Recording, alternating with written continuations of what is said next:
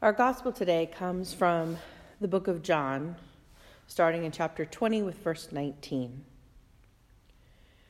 When it was evening on that day, the first day of the week, and the doors of the house where the disciples had met were locked for fear of the Jews, Jesus came and stood among them and said, Peace be with you. After he said this, he showed them his hands and his side. Then the disciples rejoiced when they saw the Lord. Jesus said to them again, Peace be with you. As the Father has sent me, so I send you. When he had said this, he breathed on them and said to them, Receive the Holy Spirit. If you forgive the sins of any, they are forgiven. If you retain the sins of any, they are retained. But Thomas, who was called the twin, one of the twelve, was not with them when Jesus came. So the other disciples told him, We've seen the Lord. But he said to them, Unless I see the mark of the nails in his hands, and put my finger in the mark of the nails, and my hand in his side, I will not believe. A week later, his disciples were again in the house, and Thomas was with them. Although the doors were shut, Jesus came and stood among them and said, Peace be with you. Then he said to Thomas, Put your finger here and see my hands. Reach out your hand and put it in my side. Do not doubt, but believe. Thomas answered him, My Lord and my God. Jesus said to him, Have you believed because you've seen me? Blessed are those who have not seen and yet have come to believe. Now, Jesus did many other signs in the presence of his disciples, which are not written in this book. But these are written so that you may come to believe that Jesus is the Messiah, the Son of God, and that through believing you may have life in his name. The word of the Lord. Thanks be to God. All three of my children had the blessing of the most amazing kindergarten teacher I have ever encountered. Her name is Pam Heindel, and she still teaches at Olympic View Elementary. One of the things that I love about her is that she not only taught the kids the content of their learning, but she taught them what it meant to be learners. She did this by teaching them about schemas. A schema is an educational and psychological term and it refers to the ways in which we construct context for the things that we encounter around us, how we take in information from our experience, and then organize that information so that our world makes sense. The reason it is important to understand that we create schemas is because that is the only way that we can adjust what we encounter if that's something that isn't part of our current construct. When I was a science teacher, this was something we were very cognizant of because when you're teaching content that is not part of a student's experience, like what causes the phases of the moon, students have a strong propensity to create false schemas or misconceptions because they're trying to make this information fit into their experience and they have no framework for it. They can't go into space and spend several months watching the moon go around the earth. So, when a student understands that they have schemas, they're able to be aware of their own learning and perhaps the gaps in it. And yes, she taught this to five year olds, which is exactly why she's amazing. When we reflect on the events of Easter, the biggest challenge we face is the same one the disciples faced. None of us have a schema for resurrection our schema, our lived experience and understanding of the world is that once something dies, it's dead. We may have some context for a person whose heart stops or they stop breathing for a few minutes and are then revived. But we don't see this happen days later when the funeral's over. When you understand our lack of schema, you can also understand why Easter is kind of relatively ignored in our culture. No one records CDs worth of Easter carols, And Hallmark isn't producing romantic movies about a beautiful ad executive who falls in love in a small town during Lent. But we have lots of schema around Christmas. A baby being born, we get that. Peace on earth, sign us up. Donating food and presents to help children everywhere have a nice Christmas. We're shopping and wrapping. But our God facing a brutal and messy death? A massive injustice carried out by the government? Okay, we might have a schema for that. But how is any of that story going to bring Chloe and Danforth true love in a lifetime movie? We just don't have a schema for Easter, or we have a very limited one. And in some ways, that seems to be a pretty big miss on the part of our theology.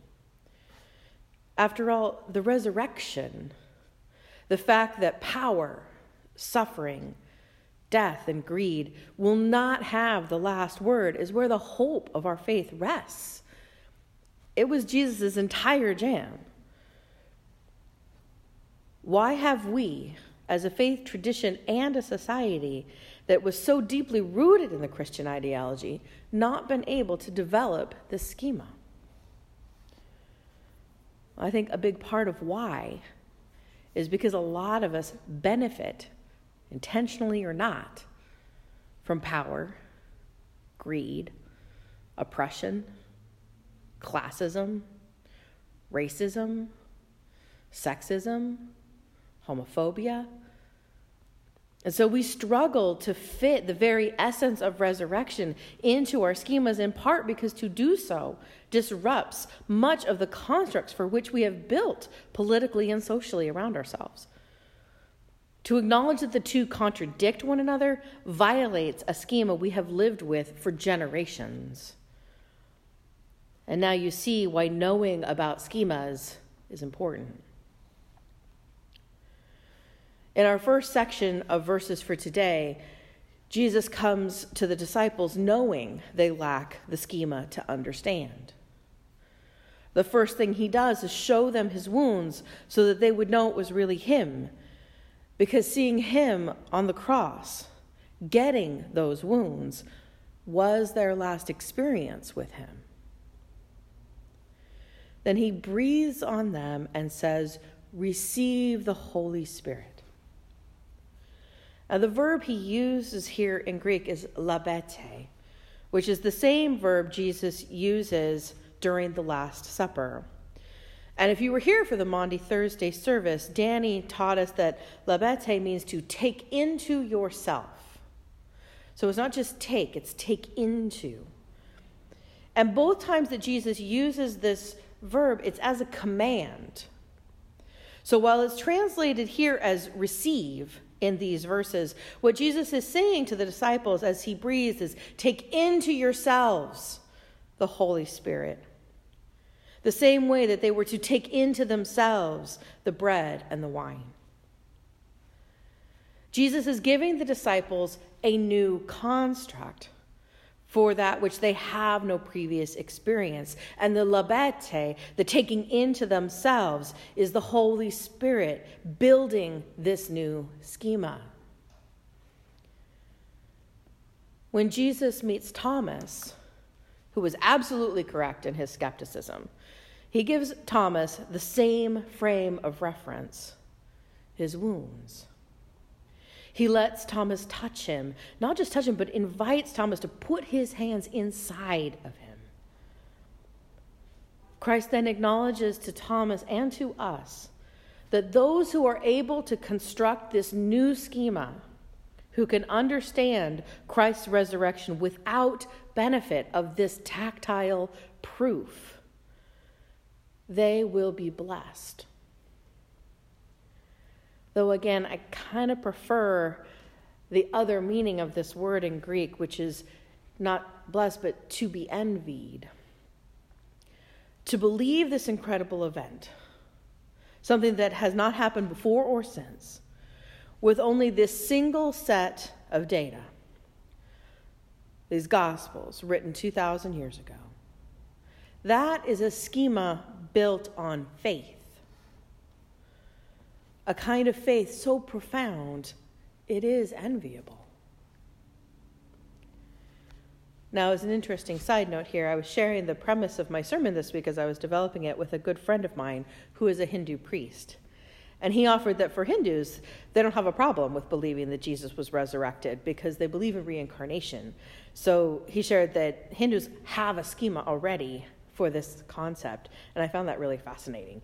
Um, it's one of the reasons I'm really grateful for all of my interfaith relationships because I get to have these moments.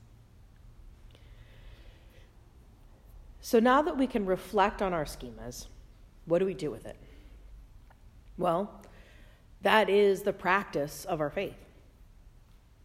And it's uncomfortable because if we accept into our schema that Christ died and rose again as proof that darkness can be overcome, then we are forced to accept our role in overcoming that darkness.